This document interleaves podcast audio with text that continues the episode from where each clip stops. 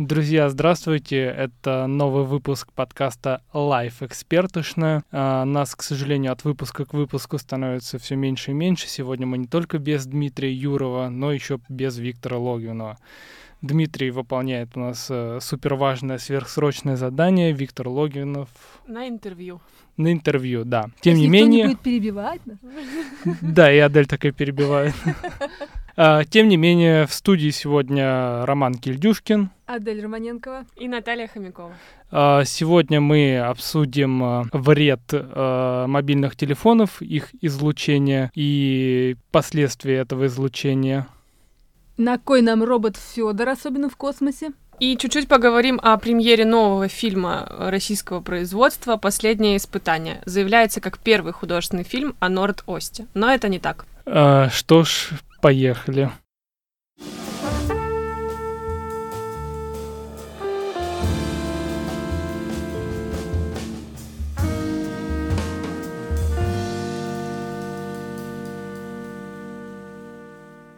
Ну, в общем, действительно, мы сегодня без руля и без витрил, а мне очень хотелось услышать мнение Дмитрия Юрова, ибо он меня попросил написать разгромную статью про робота Федора. Я сказала, хорошо, стала читать. Что же это за такой робот Федор? Вроде над ним все смеются. Стала читать, что он умеет. Ну, на самом деле, конечно, не из фантастических фильмов, он вроде как как говорится, по сравнению с какими-то там киборгами и прочее, может быть, он не самый крутой, но все-таки кое-что он уже умеет и заряжен как робот-спасатель, то есть чтобы вытаскивать из-под завалов людей. То есть он может ходить по лестницам, он может даже делать уколы какие-то там. То есть он может распознавать препятствия он может помогать, если он действительно во время каких-то чрезвычайных ситуаций будет помогать, то, собственно, вроде что же в этом плохого? Другой вопрос, для чего его потащили на орбиту? Адель, прости, пожалуйста, у меня вот рыжая борода прорезается и волосы упадают. Я, короче, Витю превращаюсь, хочется перебить тебя. Скажи, пожалуйста, робот Федор, чья разработка, почему его обсуждаем и дальше? И сколько он стоит? Разработка наша, то есть это делает э, РКК «Энергия» в том числе. Там большинство запчастей наших, но есть и зарубежные, есть и японские, немецкие, э, вот. Но считается, как, ну, в общем, во всех официальных источниках написано, что эта разработка наша, что вот э, делают, делает это Россия, предприятия петербургские делают всевозможные запчасти и электронные детали. Вот, сколько он стоит, я, к сожалению, вот что-то мне не пришлось для материала узнавать, сколько он именно стоит. Вот.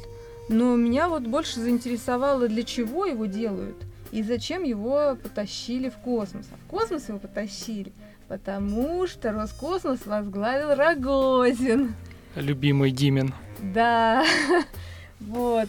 А дело в том, что он очень сильно курировал этот проект робота Федора еще до того, как он возглавил Роскосмос. И когда он перешел в Роскосмос, то он забрал робота Федора с собой под свое попечительство. Как ребенка при разводе, да? Да, как то есть он, он и считается, поговаривает, что он и назвал его Федором в честь внука своего. У него внук есть Федор, понимаешь? Ну, собственно говоря, ну, в общем-то, чего в этом такого плохого? То есть вот, э, вот хотелось мне с кем-то пополемизировать по этому поводу, что кто, что, чтобы кто-нибудь мне доказывал, что он плохой. Дима увернулся ловко от полемики, но попробую, наверное, я его заменить. А, короче, э, про робота Федора я тоже знаю достаточно давно. И еще на первых порах мне стало любопытно. Ну, нифига себе, гуманоидный робот э, отправляется в космос. Начал искать, а кто еще отправлял в космос э, гуманоидных роботов. По-моему, что-то там нас изобретал, но такие и не отправил с руками и с ногами. Он до сих пор у них там на базе. Э, ты знаешь, по-моему, э, у них э, что-то не так было с этим роботом, что-то в нем ломалось все ага. время, и они отказались от этого дела. Но это не значит, что должны отказываться и мы. То есть всем известно, и вот э, э, космонавты сами говорят, которые на орбите работают, что полностью он, конечно, людей не заменит. Но если он умеет, он даже электроинструментами умеет пользоваться, если он в чем-то поможет и в открытом космосе и так далее, и вообще вообще, то, может быть, это, в общем-то, и неплохо. Хороший аргумент, но вот опять же я вспоминаю, когда искал э, материалы по теме, э, я часто встречался с мнением, что именно гуманоидные роботы, которые ходят с руками, э, не очень практичны в космосе, потому что они до сих пор не очень практичны и на Земле. Как бы единственное у нас э, хорошо маневренные двухногие роботы делает Boston Dynamics. Все знают, да, эту компанию? Да, да. Ну, там скорее не люди, а такие как козлики прыгающие. А, есть у них и гуманоидные роботы, которые называются Atlas. Mm-hmm. А, они бегают, делают даже сальто назад, перепрыгивают через препятствия. В общем, они действительно крутые. Но, опять же, все интересующиеся знают, что вот эти все видеоролики, где роботы Boston Dynamics выполняют выкрутасы какие-либо, они сотканы из там сотен дублей. А, на самом деле, даже роботы Boston Dynamics круты, но не, не постоянно. То есть они могут делать сальтухи, бегать, прыгать и перепрыгивать через что-либо, но не каждый раз. То есть э, они все еще спотыкаются, падают и так далее и тому подобное. Ну, короче, именно из-за того, что они на Земле плохо ходят, э, многие сомневаются в целесообразности таких роботов в космосе. А почему? Вот смотри, там как раз, например, если в открытом космосе, там как раз нужны хватательные движения. Даже ноги Федору хотят заменить на вторые руки, как вот у обезьян, чтобы хватать можно было хвататься за какие-то вот эти держалки, за которые они там держатся, когда работают в открытом космосе и проводят свои работы. То есть, э, на самом деле, там-то в невесомости оно Тогда он Надо будет там, получается, по рельсам каким-нибудь закрепленным к стенам МКС, что ли, передвигаться? Или сам на этих ногах будет на четвереньках? В невесомости, то он же там не будет ходить, он будет там плавать, там каким-то образом. Он будет все равно же будет под контролем людей, самих э, космонавтов, там же он сам не будет летать. А, да, кстати, это очень любопытный момент, э, что робот Федор это как бы не полностью автономная разработка, это по факту экзоскелет с дистанционным управлением. Совершенно верно. И даже как раз сейчас испытывают этот экзоскелет. Но на самом деле, может быть, это не так уж плохо, потому что как раз э, интересно, как говорится, и тревожно будет, когда роботы станут автономными и смогут сами принимать решения. Потому что откуда ты знаешь, все ли у него правильно запрограммировано, какое он примет решение, понимаешь? Особенно на орбите, где э, как говорится, огромнейшая ответственность, и э, в любой момент может произойти неизвестно что, если он неправильно себя поведет. Ну да, уронит на Москву парочку спутников, и всем будет да, хорошо. Да, да. Особенно Рогозин, он скажет, внучок, ты чего? Нет, Шалишь. Он, он как контролирует. А, ну, наверное, прости, те, что снова перебил. А, да. мы, мы так привыкли к этому, да. нам там без этого так неуютно. Витя, я думаю, обрадуется. Может быть, начнем э, резюмировать. Ну, вот ты поискал, посмотрела, и, и того, зачем э, робот Федор в космосе? А, ну, там какие-то эксперименты хотят с ним проводить. А, какие не говорят, говорят, надо сохранить интригу, но вот из того, что мы узнали, они уже тестируют этот экзоскелет. Но сейчас, на самом деле, главная цель была просто отправить без людей ракету, испытать на ком-то, чтобы без людей, потому что там новая система, отказались от старой аналоговой украинской системы в, в новой uh-huh. ракете, которую запустили. И сейчас российская цифровая система, новая, ее нужно проверить. Все uh-huh. ли с ней хорошо. И для этого нужно отправить ракету без людей. И как раз, почему бы не отправить этого робота, хотя он очень тяжелый, нужно было кресло укреплять, потому что он, тяжел, он тяжеленный, это, он ни по каким человеческим параметрам не проходит. Uh-huh. Вот, но ради такого дела, значит, там все укрепили, ему плечи сузили, чтобы он вошел в это кресло. Вот, и запустили, чтобы вот проверить, что ракета полетит, все будет хорошо, вся система uh-huh. будет работать нормально. Сейчас основная цель, вот я считаю, в этом. И там дальше, же, пользуясь случаем, они уже какие-то проведут свои э, супер-мега-эксперименты. А, прости, нубский вопрос. Я не так увлечен российской космонавтикой, как Витя, Адель и Дима, и даже, наверное, Наташа. Нет. Ракета с роботом Федором это первая ракета, которая управлялась дистанционно, правильно понимаю?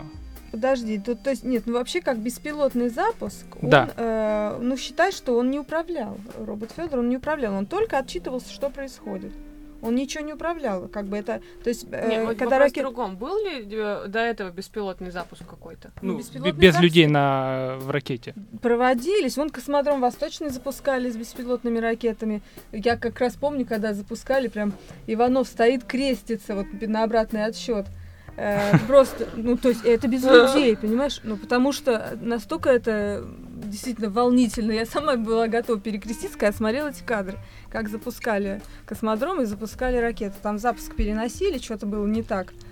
И тут, Вот значит, сейчас это... бы Дима-то разошел. Что-то было не так, Вообще. всем надо перекреститься. А помнишь, мы разговаривали про ракету, которую запустили с этим, с а, телескопом-то? Да-да-да. И там тоже, значит, трещина в ракете. Я представляю, что там творилось просто. Невероятно. А есть Невероятно интересно у робота страшно. Федора смартфон? Смартфон, по-моему, нет у него смартфона. Значит, Но не зато, да. обучение. Не грозит облучение, Там без которое... смартфона, как бы, мне кажется. Ну да, в э, космосе, Облучение сильное. Радиация сильная. Но поговорим не про радиацию, а про электромагнитное излучение на Земле, которое исходит от, э, от смартфонов, которые есть у всех.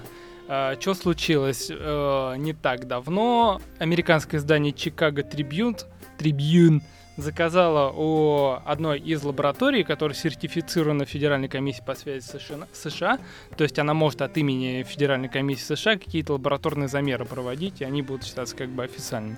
В общем, заказали у этой лаборатории замеры электромагнитного излучения от смартфонов. Ну, точнее, оно не электромагнитное, а радиочастотное, но радиочаст... Ну, как... Радиоизлучение тоже, по-моему, электромагнитную природу или исключительно волновое. Э, подожди, ты имеешь в виду 5G или... На любую G.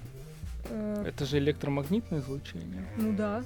Хорошо, разобрались. Ну, в общем, они замерили это излучение и выяснилось, что на самом деле популярные смартфоны iPhone 7, Galaxy S8 и э, несколько Motorola излучают э, в разы больше допустимые нормы. И, разумеется, появились у журналистов вопросы к производителям и, собственно, к э, лабораториям э, FCC, типа, почему они пропускают на рынок э, эти самые смартфоны, которые опаснее, чем нам утверждают производители.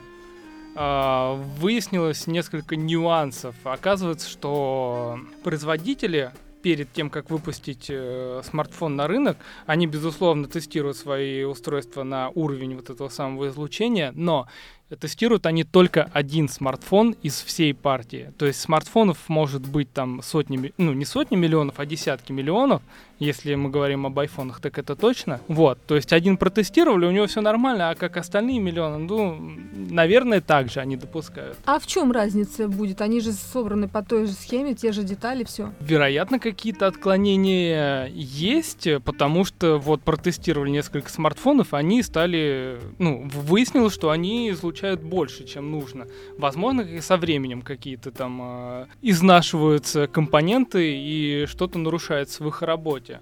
А, Также выяснилось, что в стандарты измерений, по которым сегодня проводят э, лабораторные тесты перед выпуском на рынок, они были разработаны в 96 году, утверждены. А тогда паттерны поведения со смартфоном у людей сильно отличались. Допустим, подавляющее большинство носило в толстенных чехлах, которые висели на ремнях. Может, помните Или на такие? веревочке на шее. или на веревочке, или так далее. Ну, в общем, а, а сегодня все смартфоны носятся в карманах гораздо ближе к телу. А в случае излучения большое значение имеет дистанция э, между смартфоном и телом.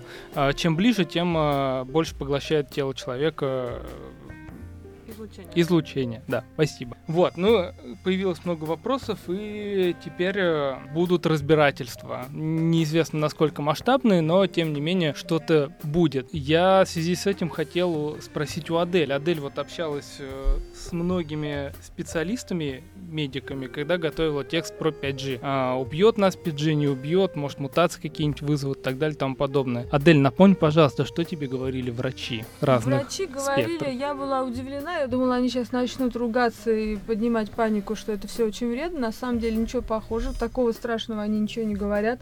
Один даже врач сказал, говорит, у меня у самого 5G. Я, правда, не знаю, что он имел в виду, потому что вроде как у нас 5G еще... Ну да, может он что-то перепутал, а может и живет там в зоне тестового запуска, кто знает. Вот, но он сказал, что ничего в этом страшного на самом-то деле такого нет. Как-то я подробности не помню, но вот можно вот э, открыть на live.ru и вот еще раз почитать, что Оставим говорят ссылочку. конкретно. Там кардиолог выступал, э, помнится, онколог, и никто из них не сказал ничего такого, за что можно было бы зацепиться, что вот какая-то криминальная ситуация с этими 5G, что страшно и опасно. Ну, я, кстати, же тоже делала один из текстов про 5G. Правда, он был как раз-таки пугачкой, что мы все умрем. Но а, мы общались с орнитологами, потому что один из аргументов а, противников 5G был, что помирают птицы и до людей не, недалеко. А, но орнитологи заявили, что, во-первых, птицы подлетали супер близко к вышке, и это были, ну, там, типа, воробьи или что-то такое супер маленькое, кто помер. А больших птиц это вообще никак не коснулось, они мимо пролетали, все было в порядке. Человек явно больше, чем сокол даже, и поэтому чего, собственно, бояться. А, да, я, кстати, помню эту историю. Простая птица, которая умерла в районе тестовой вышки 5G. Там, кстати, насколько я помню, до конца так и не разобрались. Был, бы, была ли основная причина смерти птиц э, в этом излучении или нет. Но Наташа виднее, она писал про этот материал.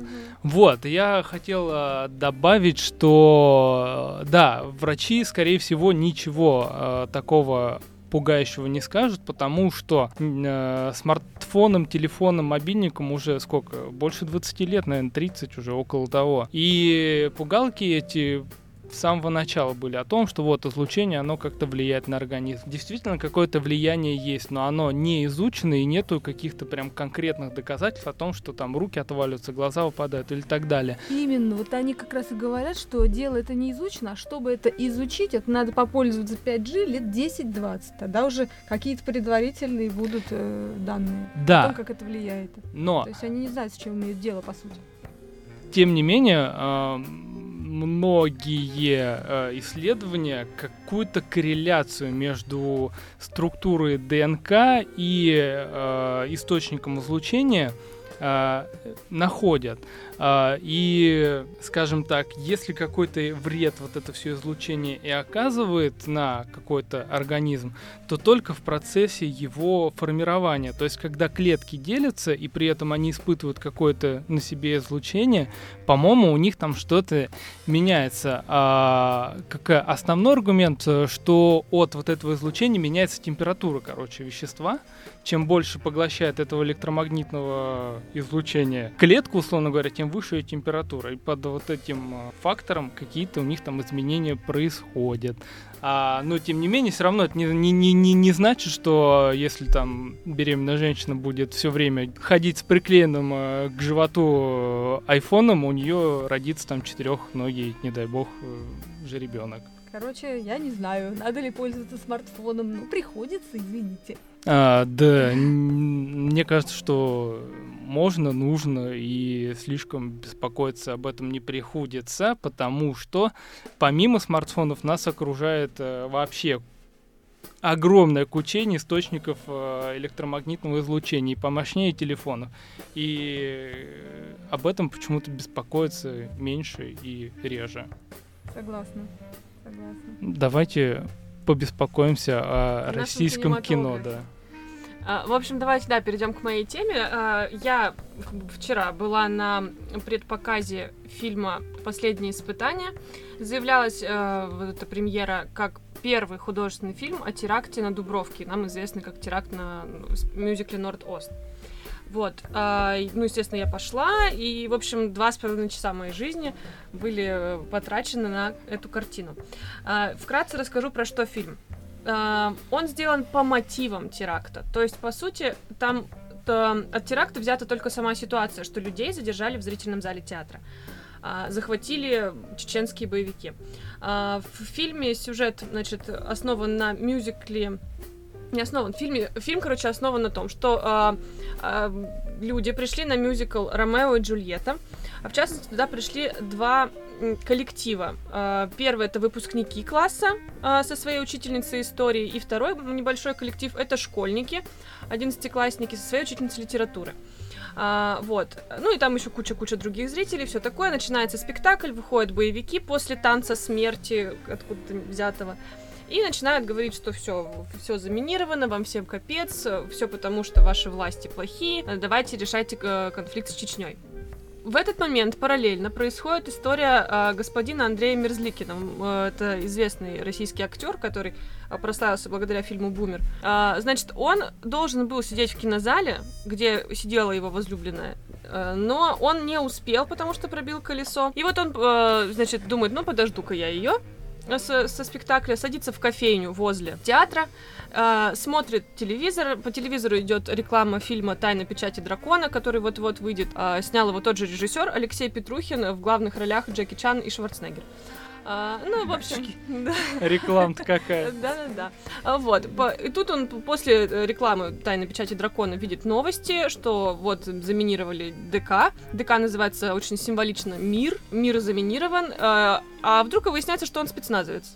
И он начинает пробираться в зал, надевает костюм петуха, начинает бегать, уничтожать чеченцев. А, ну, он, короче, становится таким крепким орешком по-русски. В него стреляют, его толкают в шахту лифта, его тол- он просто в упор ему летят пули. Он неубиваемый, он просто мега-человек. Тем временем в зале учительница истории вступает в диалог с главой боевиков. Э, Учительницу истории играет прекрасная Рида Купченко. А, Но, в общем, она начинает с ним рассуждать о религии, об истории, о культуре, о том, что мы все едины, Бог один, а, что ж вы творите, тра-та-та. Но при этом она его не уговаривает, она ему объясняет, что дурак сам дурак. В итоге самый главный командир чеченских захватчиков сидит в каком-то там из классов и разговаривает с американскими заказчиками, которые, оказывается, заказали весь этот теракт, чтобы припугнуть русских. Откуда они взялись, как они связаны с Нордостом, это все не важно, потому что ре- создатели фильма прикрываются тем, что фильм художественный, а не исторический и не документальный. А, значит, этот командир а, беседует с американцами, из долларов сворачивает журавликов, все такое, в общем, э, клишированное максимально. Потом, значит, командир э, беседует с э, главой группировки чеченской, Э, В итоге, в общем, там всех убивают, кроме этого командира, потому что его ловит господин Мерзликин, наш крепкий орешек. А у них начинается долгая драка, драка, драка, все в слоумо, естественно, все под дурацкую музыку. Потом он толкает этого командира, и тот задницей застревает в огромной коробке и не может встать. В этот момент Мерзликин говорит, ты понял, что ты все, тебе капец. Дальше титры. Нет. Дальше он звонит какому-то влиятельному чеченцу и говорит, дорогой мой друг, там, чеченец, а, вот передо мной сидит э, вот такой-то человек. Тот ему говорит, дай ему трубочку. Тот передает ему трубочку, и тот говорит, ты понимаешь, что ты преступник? Он говорит, да. Он говорит, передай трубку обратно к крепкому орешку. Крепкий орешек берет трубку, и тот ему говорит, я тебя по-братски прошу. Можно он сам до Чечни доедет? Все, не могу говорить мама на второй линии. Я цитирую сейчас картину. После этого все, начинается развязка, выходит Мерзликин в сам зрительный зал, точечными выстрелами убивает всех захватчиков боевиков, спасает, окровавленный выходит, э, значит, собственно, зрительного зала со своей возлюбленной подруг. Все, кого убивали в зрительном зале из, э, значит, собственно, зрителей, в том числе учительницу истории, Воскресают? воскресают. Господи. Их несут на носилках в, в реанимационные машины, а они друг другу подмигивают, типа, мы победили, мы, мы красавцы. Короче, суть фильма в том, что чеченцы не виноваты, террористов не существует, это все внешний враг. А кто у нас внешний враг, враг угадайте сами.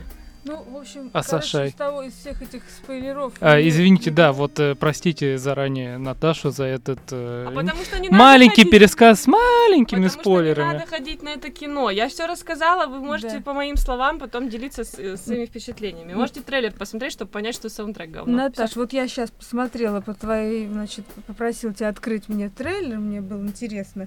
Я хочу сказать, что Купченко, конечно, играет очень Прекрасно. хорошо, Она- просто за счет нее можно посмотреть фильм, но бесплатно с торрента скачать и посмотреть. Может быть, да. Но я что хочу сказать. Это дело, конечно, очень жуткое. Это- на- об этом сложно говорить. Вот так вот, как вот как будто бы это блокбастер или что-то. Сделать из этого кассовый какой-то этот самый, какой-то делать из этого экшен, я считаю, ну, ну как бы, наверное, кощунственно, потому что А я тебе еще больше скажу. В зрительном зале сидели действительно заложники настоящие, те, кто были на Нордосте. А, причем их туда, как я поняла, пригласили без объявления, что, то есть им просто сказали, приедьте на съемочную площадку, но не сказали, что именно там будет. И когда, просто вчера на пресс-конференции сидела одна из бывших заложниц Нордоста, и она рассказывает, что когда я оказалась на, на съемочной площадке, и мне сказали сценарий фильма, у меня случилась истерика. А, но психолог, а, психолог картины и психолог, видимо, который работает с заложниками бывшими, сказала, что это терапия. Нужно еще раз прожить эту ситуацию и отпустить. И то есть в массовке а, были еще и действительно настоящие заложники, которые в 2002 году пережили весь этот ужас, который был. Вот, это первый вид кощунства, который здесь есть. А второе, это то, что все прикрывается моральными какими-то историями про то, что вот мы считаем, что нужно говорить о равноправии, о религии, о том, что кавказский народ нам братский народ, а ничем они не виноваты, они не, не ведали, что творят.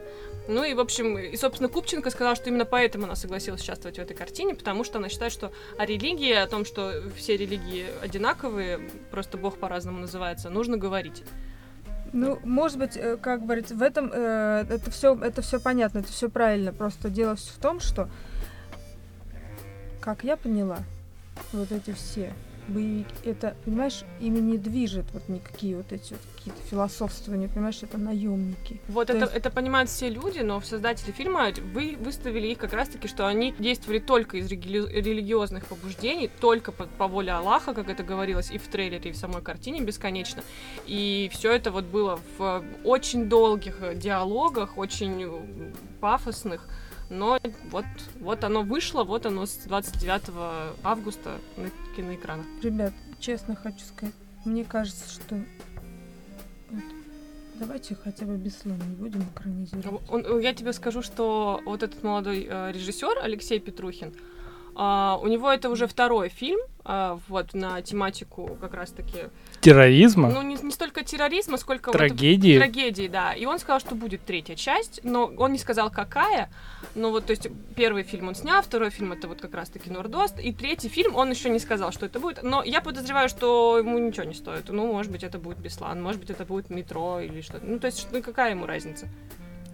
Жуткое дело, ребят, правда, жуткое дело. Может быть, потому что это было сравнительно не так давно, и мы как бы видим, как бы сказать, вот не видели, как своими глазами, но я вот читала воспоминания девочки, одиннадцатиклассницы, которая в Беслане была. То есть это вот, понимаешь, вот ты читаешь, как с реальностью один на один ты находишься, то есть это, это просто страшно, понимаешь? Так я понимаю, но Читать. почему это не понимает Министерство культуры, которое финансирует такие картины? Это удивительно на самом деле. Ну, если, понимаешь, задача, вроде бы хочется что-то этим сказать, правильно?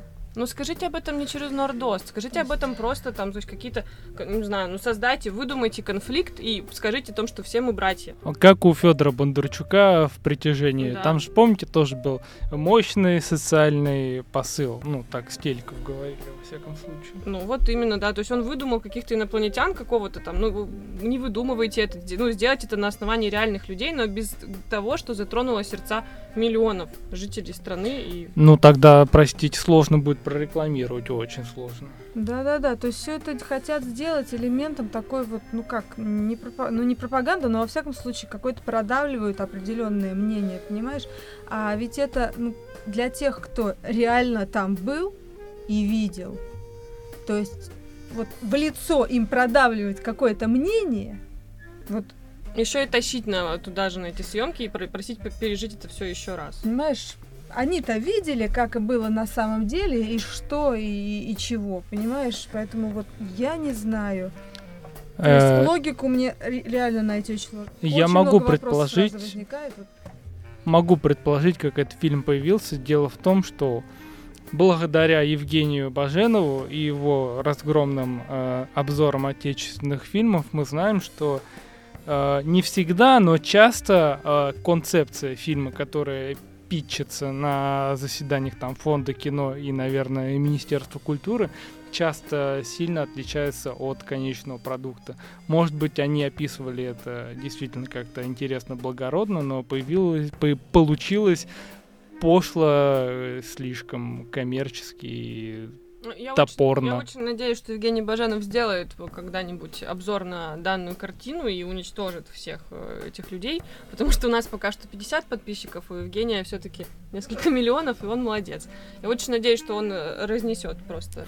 А, короче, прям вот э, парочку вопросов перед тем, как мы закруглимся.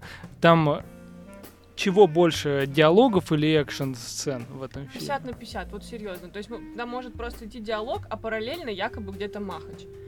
А, и Махач там как, интересно или такой, на уровне сериалов на НТВ? А, Махач на уровне, ну вот как раз-таки, наверное, отечественного кинематографа, может, не, ТН, не НТВ, не ТНТ, а вот как это обычно у нас снимается в боевиках каких-нибудь, ну, там, не, не Лунгина, но какие-нибудь э, не очень хорошие, ну, типа бригады, вот такое тебе скажу. Не, ну на святое наехать решил. Давай скажем на уровне Александра Невского, например. Нет, Александр Невский это смешно. А Здесь на уровне, ну пусть это будет на уровне тоже бумера, если уж мы сегодня... А, то есть они делали на серьезных щах, но получилось слишком Ну, то есть смешно. там какие-то ножи, какие-то он двумя ножами перерезает две сонные артерии главному бандиту. И все, в общем, какое-то все. Но я тебе А. говорю, в него стреляют, он живой. Он его роняет, он живой. Все живы. Ну, это классика, Да, ну, ты же понимаешь. Но- Наши побеждают. Все. Я это к чему? К тому, что, а, как я понял, действие фильма разворачивается в закрытой локации, то есть это камерный весьма фильм.